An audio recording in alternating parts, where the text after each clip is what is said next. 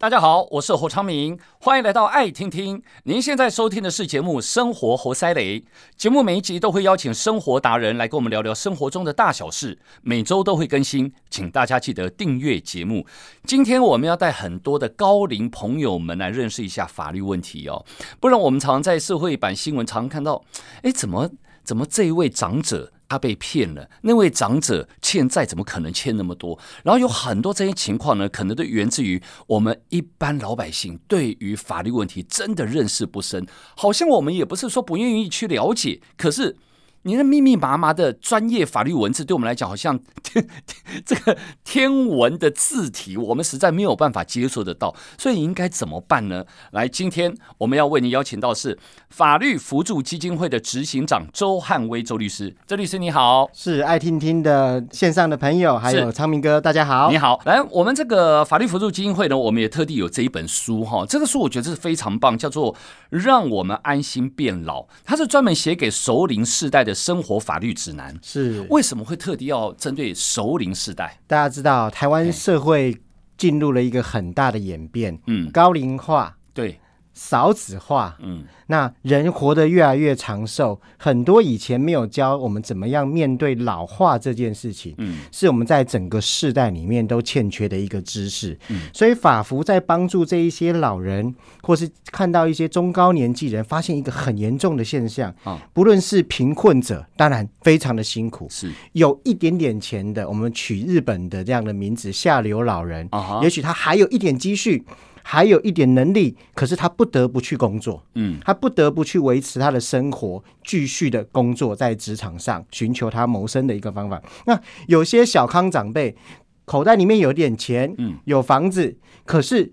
接下来的长期的生活，他是要把房子直接给自己的儿女，嗯，还是用什么样的方式留在自己身边？嗯，留在自己身边又怕怎么办呢？这个房子放在那里，哎，这个有其他的人觊觎我的财产，这时候该怎么处理？子女也会担心，有些子女都在国外，没有办法就近照顾老人家，嗯，所以我们发现一件事情，就是不管是小康的长辈，嗯，或是真的经济比较勉持的下流老人，嗯，我们取日本的这样的一个名词，嗯。或是贫困者，其实，在台湾这个时代遇到非常严重的问题，嗯、所以，我们法福基金会就集合了八个故事哦，把八个实例介绍给我们的听众，让我们听众知道，为了面对老化社会，我们应该要做怎么样的准备？是等到老年生活来的时候，大家可以一起安心变老。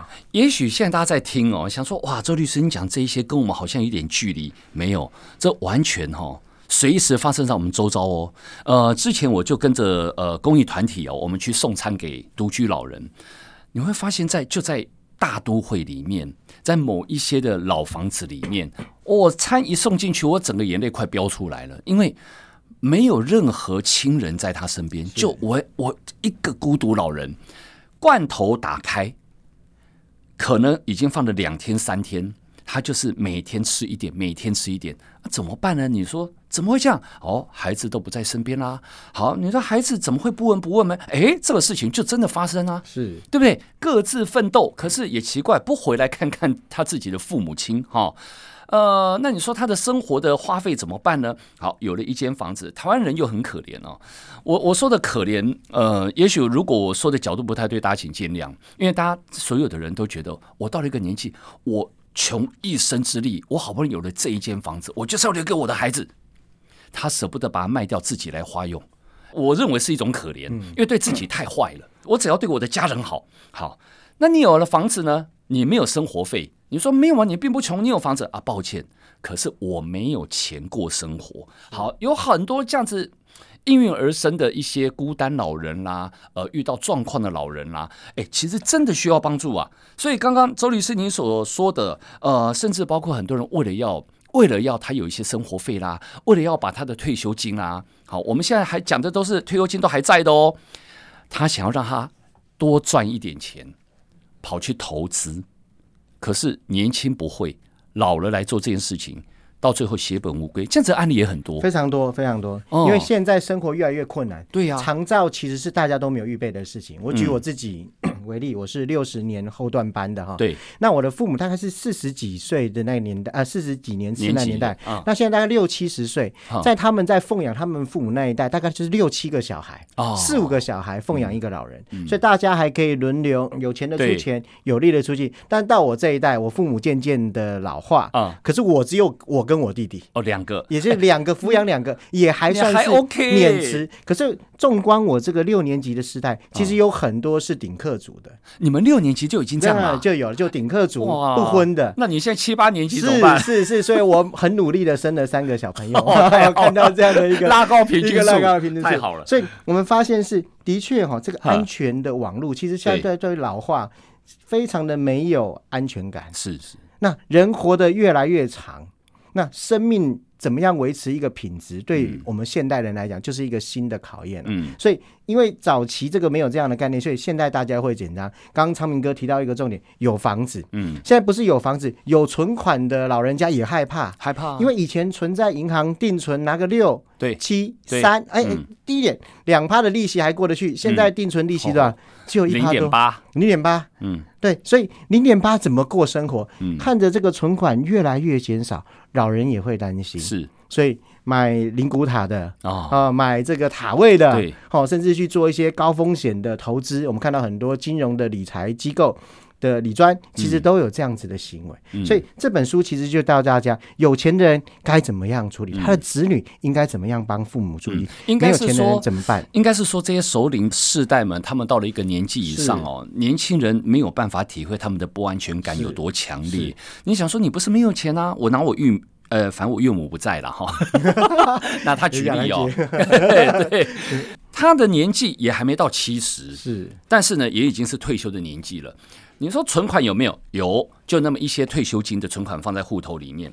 你说他省不省？超省。你问他为什么要这样子？他说：哦，我不晓得我会活到几岁啊？是哦，如果花花那些钱花完了，我以后怎么办？OK，他有太多的不安全感在里面。好，那这个就是一个现在在那个年纪里面大家最普遍的一个写照。你知道吗？那你刚刚有讲到了安全网络哦，安何为？呃，当然现在都是网络时代，你不要以为这个网络时代跟老人一点关联性都没有哦，还是有很多的老人家他们会因为出门被金光党骗，他在家里接到电话被诈骗，网络上面也来搞你。都有，对不对？是，其实这时候作为一个子女，我们讲，我们这本书虽然叫做给熟龄世代啊，嗯，但是熟有分很熟透的、亲熟跟微熟，对对。而像我自己已经迈入四十，就是一进入熟龄世代，还没啦，微熟的这个阶段，哎，你叫壮年，对对对对，没有没有，这个真的要提早做准备越好。比如说像我父母现在六十几岁，虽然康健。可是呢，万一有什么变故的时候，嗯，临时大家要怎么处理，是就会不知道。要先想。我们社会其实是有提供非常多的资源的。嗯，如果大家要注意最近政府长照的新闻，就知道长照其实有长照二点零。对，如果把手机打出来，你去搜寻日照中心，嗯，政府现在是以社区化的方式，嗯，来进行这些日间照顾中心的建制。对，而且如果家里面的老人家身体不便，需要看护的时候，政府针对相关的专业的看护、清理、打扫，嗯，甚至一些照顾、送餐，嗯、都有很完善的机制。嗯，可是呢，中国人或是台湾人的习惯，孝顺是很重要的。嗯，大家都觉得这是我子女的责任。嗯，所以我们看到很多很孝顺的子女，亲力亲为。嗯，他其实不知道。也不会去寻求这一些喘息跟资源的协助，没错。最后，当自己精疲力尽，发生的事情就像橡皮筋拉断的前一刻，他自己崩溃了，通通都糟了啦，他都糟了。所以我们前一阵子看到是有照顾者把长者的被照顾者杀害的一个故事，其实在这本书里面都有故事，对不对？但是其实不需要到这一步，所以这部这本书里面有教大家。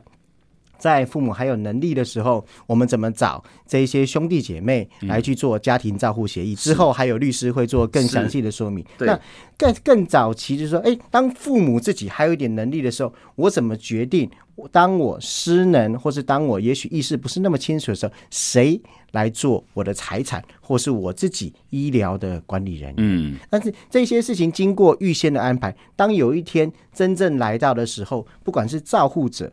或是被照护者，大家都可以过着一个比较有品质的生活。嗯，嗯，这其实就是我们这一本书倡议的一个目的。是，既然讲到让我们安心变老这本书里面有这么多的故事，我们来举一个故事案例好不好？是。呃，里面有一个他是呃何先生，何先生他本来就是开计程车，以前当然有跟人家合伙过了哈，那钱不见了。简单的故事大纲，也就是说后来开计程车。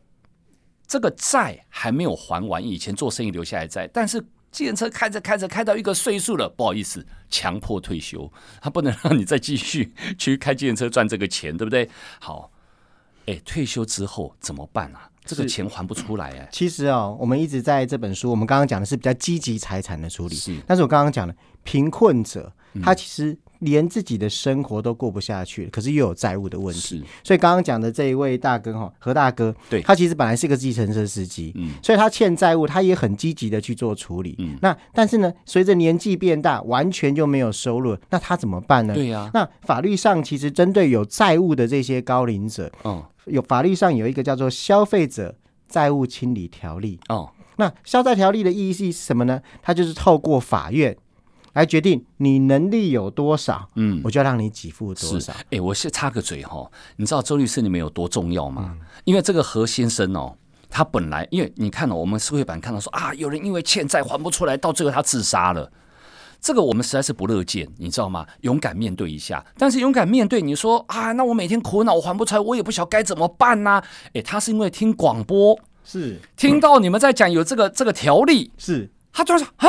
要这个条例，我那我去了解看看，你看你们有多重要。而且法律扶助基金会针对这一些有债务负担的朋友，只要你愿意走到法律扶助基金会，嗯、我们就由国家出资，免费派一个律师帮你去做整理，哦、帮你去跟债权人去做谈判甚至帮你走完这个法律的程序。很棒。所以这个何先生，其实何大哥他欠了非常多的债务，嗯，但是透过律师的整理。律师的详细跟他去做解说，最后面在七十几岁的时候，他把他的债务一笔勾销。哎，他怎么做的？哈，他在法律上是这样，因为法律上会先看你这个人的能力有多少，哦，负担有多少。哦，那何大哥因为先前他陆陆续续都有在还钱，嗯，那相关的钱这个部分能赚的剩余的钱，其实是把他剩余的钱拿出来给债权人，嗯，所以法院会看，哎，你先前其实是免持，那你现在呢？老人家了已经没有能力了，但是继续让你负担债务，其实不公平的，因为你可能就必须要把什么呢？把你的国民年金，嗯，把你的一些仅存的退休金拿出来，嗯，所以所以。法院在审酌的时候，他会认为给一个人最基本的生活，嗯，是宪法所赋予的人权，嗯哼，所以他会保留你基本的生活这一块。哦，可是很多的老人家，他其实他的收入是没有办法去符合那个基本生活的。是，在这个情况下，法院就会把这个债务给免除掉。哦，就说你不用再去负担这样的债务。我举台北为例，哦，台北大概在基本的生活大概是一万九千多块，接近两万块。是，所以一个老人家如果他的积极收入没有到达两万块的时候，他就可以跟法院讲说：“法院，我在省吃俭用也都只有这样。”那法官就可能经过一定程序的审理，免除他的债务。所以何大哥确实就免除他的债务了。那免除债务对于老人家有什么好处呢？如果他还是个身体康健的老人，他还是可以去做一些工作啊，比如说他就去做大楼的大楼管理员。对，那其实大楼管理员社区有这样的一个老伯伯，然后我们看着门口对啊收收信。看看我们的小朋友，对。哦，那个大楼对他真的是推崇有加，是啊，尤其是从债务重新新生的债务人，嗯，他对于每一分的金钱，每一个的职务都会非常的珍惜。嗯、所以，我们看到这七十几岁的老人家，他还是在债务免除以后重回职场。嗯、前几阵子我还有遇到他哦，真的、啊，他很高兴跟我讲说。哦他很感谢法服跟法律给他这样子的一个机会，对，因为他债务重生以后，他找到在社区找到自己的价值。哎、欸，你看他被这个欠债啊压了几十年呢、欸，这几十年我跟你讲，那个心里面压力是好像一一一个锁头哈，就一直把你锁在那个地方啊。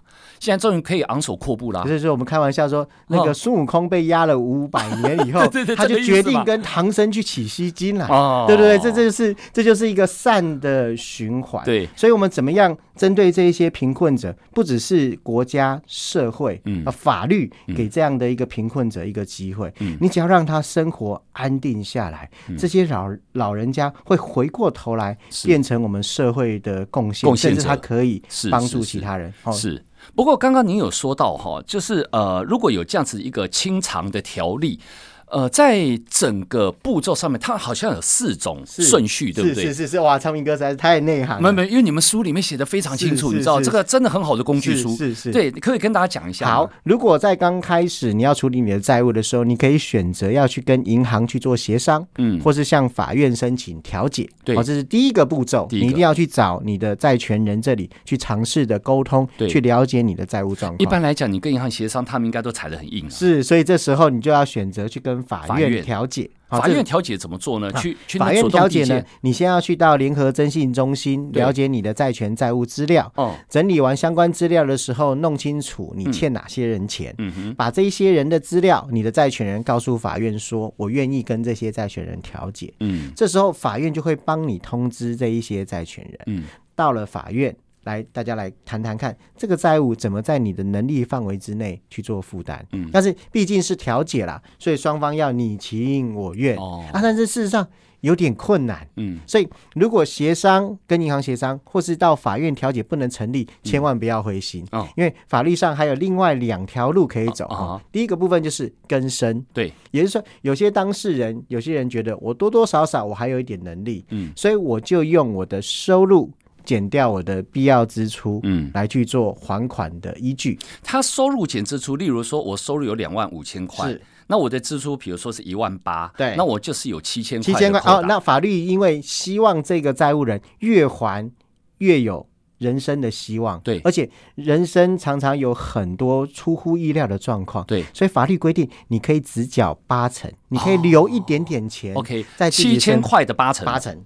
五千六，对，那法律上会认为这个人尽力了，哦，哦，你就已经尽力了，好，那我们也希望给这一些人在活，因为真的送往迎来，嗯、或是生活难免身体的状况跟客观的环境都有一些变化，所以法律有给他一个。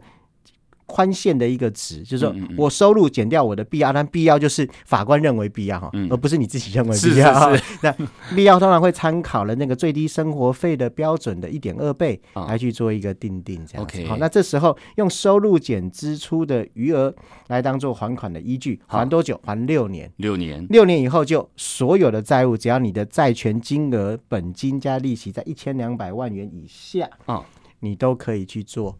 更生哦，那只要还收入减支出六年，你的债务就一笔勾销了。那万一我我六年我我我偿还的金额，毕竟你看年纪大了，我能够赚太太多钱吗？很不容易啊，离我欠债的数字还有一大段，在所不论哦。是六年，我举例，我欠债八百万，对，我每个月赚三万，支出是。两万块，对，那我是一个月还一万，其实只要八千。哦，但是我很努力，我愿意还一万，OK，那我就六年还七十二万，一年还十二万嘛，对对，那七十二万还完了，我的八百万的债务就一笔勾销。哦，真的，啊，嗯，所以我们说债务是可以被解决的，这叫债务，这叫更生。哇，那这个对很多人是个福音啊！是是是，所以他不是说六十年呢，是六年嘛？六年六年哦，OK。对，但是这个是毕竟还是呃，比如到了那个状况之下，你要有收入才有办法做更生，对不对？但是很多没有收入人，或是像何大哥的案子，他本来有收入，嗯，后来没有收入了，或是他希望很快速的方式解决他的债务问题。法律上还有另外一种程序叫做清算，嗯，也就是说，他今天走到法院前面，把自己的名下的财产跟过去两年收入支出的状况很诚实的告诉法院，嗯，那只要法院认为对你过去两年收入减支出已经没有余额了，嗯，而且在这个过程的程序里面，你并没有隐匿财产，嗯，浪费。买奢侈商品或服务的情势，嗯，而且你所有的东西都是详细的告知、告知说明。那法院这样审查以后，他也会给这样债务人一个免责的裁定，就当下就全部就免掉。对，所以那个、哦、那个、那个更生跟清算的差别就是，更生就是还有一定的能力，对，然后这一个部分收入减支出的余额拿出来还，对。那清算就是你现况啊，把你的财产。留下你必要生活的部分，其他全部都要拿出来。对，然后让法院来审酌你的财产跟收入的状况，过去诚不诚实？嗯，那如果你都非常的诚实的呈报，嗯、过去收入减支出也没有余额的时候，嗯，你也可以获得清算免责。哦、啊，反之，我们刚刚那个更生的案例，对，赚三万块，对，支出两万块嘛，对。有余额那怎么办？哎、也没有关系，哦、法院会给你两年的时间，嗯，去还清你过去两年的余额。哦，如果你愿意的话，你还完这两年二十四万的余额，你也有机会获得免责。了解，这就是清算。那但是清算，你这个很多人就很老实，因为刚刚你有一再强调要诚实以告你过去的状况。很多如果你可以买说啊，我我曾经买了一个 Hermes 包哦，哦，千万不行啊！我是说被查到的话是，所以我说打回原形，打回原形还有三年以下有期徒刑。哦，这还有判刑啊？还有判刑，就是还有三年以下有期。所以我的意思是说，我们社会。国家法律要给诚实的债务人一个机会，嗯，可是这一个人必须真的把自己摊开在法院前面，是是，让法院去做检视。对哦，这个消费者债务清理条例最大的一个精神就是能力越大，责任越大。嗯，可是法律不会为难真的困难的。是，所以哈，大家我们讲到这里啊，为什么要讲这些案例给大家听？就是。天无绝人之路啦。过去我们犯的一些错，可能不管你是去借钱，不管是高利贷，不管是哦银行怎么样哈，呃，你可能滚上了一些你无法面对的状况窘境。但是你寻求正当的步骤，你不要说我欠了这个钱，哎呀，那怎么办呢？啊，我又没有赚钱能力，好啦，我就再去跟人家借啦，再来滚啦。哎，你越滚越糟，你到最后又不是正当的路途，你只会把自己逼到绝境去。是是不是？是正当很重要哈。你看，呃，会遇到很多的状况，还有一个就是到了一个年纪之后，像之前一个案例啊，中央研究院有有一名退休的学者，他已经年过八十喽，他有点失智啊。你知道失智有的时候他就会忘记嘛。就被有心的女生给盯上了，夫妻俩接近他，然后还拿了他这个这个呃年长的这一位八十多岁的老学者的印章，完成收养，让自己变成他的养女。好了，变成养女之后呢，还私自的汇走他名下的钱。虽然你听二十六万好像没有很多，但是二十六万对一个老人家，他可以用很多的生活费哦，把它汇到自己的户头。这这样子的行为，其实很多人也会都会觊觎人家的仅有的退休金或财产这样搞哎，是，所以其实哦，我们不只针对这个刚刚讲的 有债务的老人家，我们要怎么处理？这本书其实很强调，就是对，如果你是小康，你有一些。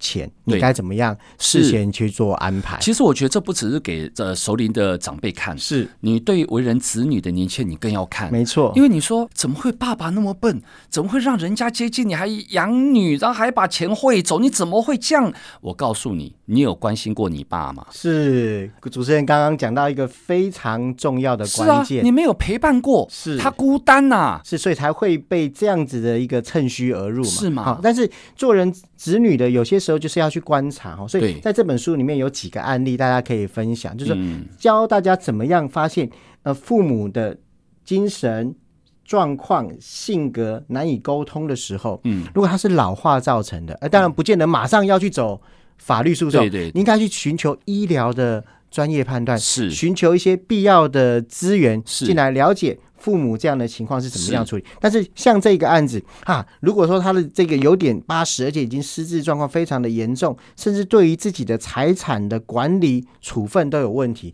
法律上有两个制度，如果非常严重、非常严重，我们可以向法院申请监护宣告。嗯，那如果没有是那么严重，也有辅助宣告。嗯，那监护宣告跟辅助宣告，他的财产的管理跟变动，就原则上就要通过监护人。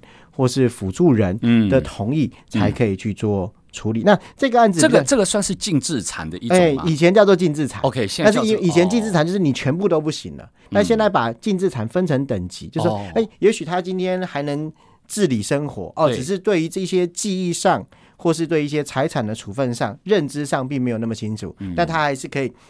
打理自己的生活，还有自理能力，他甚至可以坐公车，嗯、哦，他甚至还可以处理一些生活日常的事务，只是说针对一些事物的判断上面，并不是那么清楚了。好、哦，比如说，哎，大儿子叫成二儿子，或是有些时候名字叫不出来，而类似像这样的情形，对，这时候也许就可以寻求专业的医疗照护之外，可以寻求这个医生的意见，看他需不需要监护跟辅助的宣告。嗯。当监护跟辅助宣告的时候，就有一个人、两个人，或是他的子女，就可以共同的一起来关心这个父亲的状况。那、嗯、我后来了解，这个中研院的这个学者，主要是因为他的子女都在国外，是吗？所以根本就没有办法就近照顾这一个老先生的起居生活。这个哦，这个就是很多的子女，我这个当然不是发生我身上了哈。你可以说我是在说风凉话，嗯、但是呢，你看我身边像我阿姨的小孩。好，嗯，如果你你在意你的父母亲，你说，哎，我在国外我就没办法啊，哎呀，我的工作在那里呀，哎，我阿姨的儿子在美国，人家一个研究所毕业，在美国有良好的工作，但是一知道父母有一些状况，二话不说直接回来了，是。就在台湾陪伴父母在这里工作，薪水固然差很多，但是你要取舍嘛，是。对不对？哦，所以很多东西你借口来推脱是。那法是法律上现在就是这样，就是说我们要预先准备啊。嗯、比如说像昌明哥，像我，我们要预先准备，嗯、我们不用等到我们失智了，或者我们有一些状况了，让子女来帮我们担心我们后续的问题。万一他不帮我处理怎么办？哦、所以法律上有一个议定监护的制度，嗯，也就是说我。认为在我的状况不好的时候，我请谁？我相信的谁来做我的财产的管理人？哦，可以先这样子，在清醒的时候指定。那我用契约约定的方式，再找法院或是民间公证人公证。那当我有这样的状况的时候，就有法律上的第三人来帮我协助处理我的相关的事宜。哦，那自己有一个。保险，让自己未来有一个安心的一个方式。其实我们这个书是告诉大家，你现有这个状况，你要怎么处理？更重要的是，希望写给社会上的所有的人。如果你自己的话，你该怎么处理？而且我们在法福会看到一个数字，真的是触目心惊呐！怎么样？在我们的所有的案件里面，债务当然是第一名，对，九千件。昌明哥，你知道家事案件、离婚啊、抚养啊，哦，还有这个这个家暴啊，嗯，好，您认为什么案件是法服最多的案件？猜猜看，就听众也可以猜猜看。家暴吗？哦，抚养的案件。抚养，嗯，就是父母告子女，子女告父母的抚养。怎么可能？一年多少件？您知道吗？几件？四千件。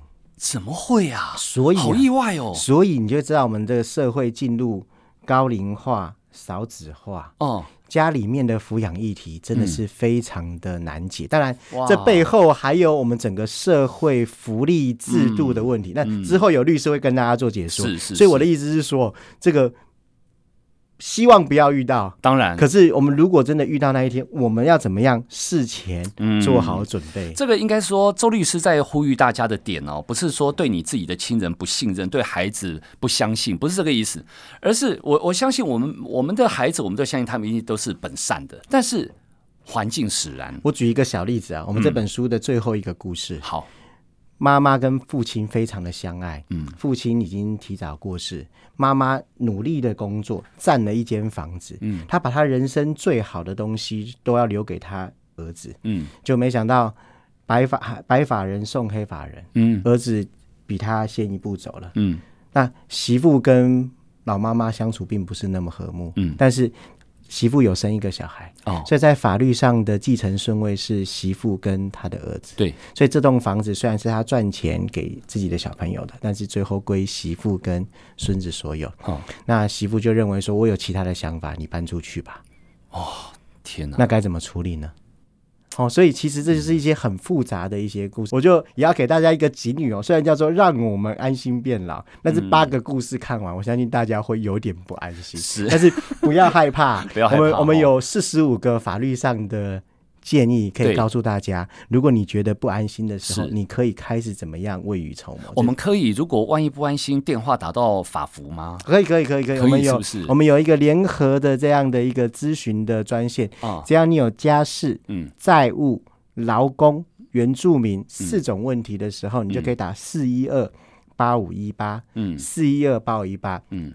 以上这四种问题，你可以线上去做法律咨询，嗯、线上空中哦，就像昌明哥在空中帮我们大家服务一样，我们就有专业的律师为各位针对这四个方面的问题提供法律咨询。嗯、OK，但是如果不是这个四个问题也没有关系，哦、打进去我们可以预约面对面的。法律咨询，哦、就稍微要排个队，嗯、没有那么及时。好、哦，我们各地方都有我们的分会，都有我们的驻点，可以为各位民众、各位听众来做服务。是，如果电话大家背不起来，其实你就 Google，来 Google，好对，网络上面法律辅助基金会，对，电话直接跳出来，是是，很好找。所以我说大家哦，很多人都愿意帮助你，你不要自己放弃自己。是，你不要以为你这一辈子拥有非常。自认为和乐融融的家庭，什么问题都不会有。但是呢，我们在看完这些真实故事案例之后，你发现这些人在他们的孩子年轻的时候，也是大家彼此家庭和乐。是。但是什么环节点突然改变了，你不会知道。是。我们不是不信任人性，而是我们要保护自己。是。就是说你在年老的时候，我们如何活得让自己有尊严一点？对，有品质，有品质，有尊严。对。那我们做了一些法律的协助，并不是。打枪自己的家人，并不是，而是自我保护一下。好，那但是保护完了之后，我人就可以家庭和乐，所以这个是没有没有说排斥性的哦。是。大家用正确的观念来看待这一块，好不好？然后，如果你想要更多的了解，现在全面的书局通通有上架，对，我们网络的也有上架。让我们安心变老，写给熟龄世代的生活法律指南，这个是财团法人法律扶助基金会他们自己出的书，是。希望对大家有帮助。谢谢昌明哥，谢谢各位听众，我们也非常谢谢周律师来到我们节目当中，谢谢你，谢谢谢谢，欢迎大家分享节目，更欢迎订阅我们的节目，有新的节目上线就会收到通知，我们下次见。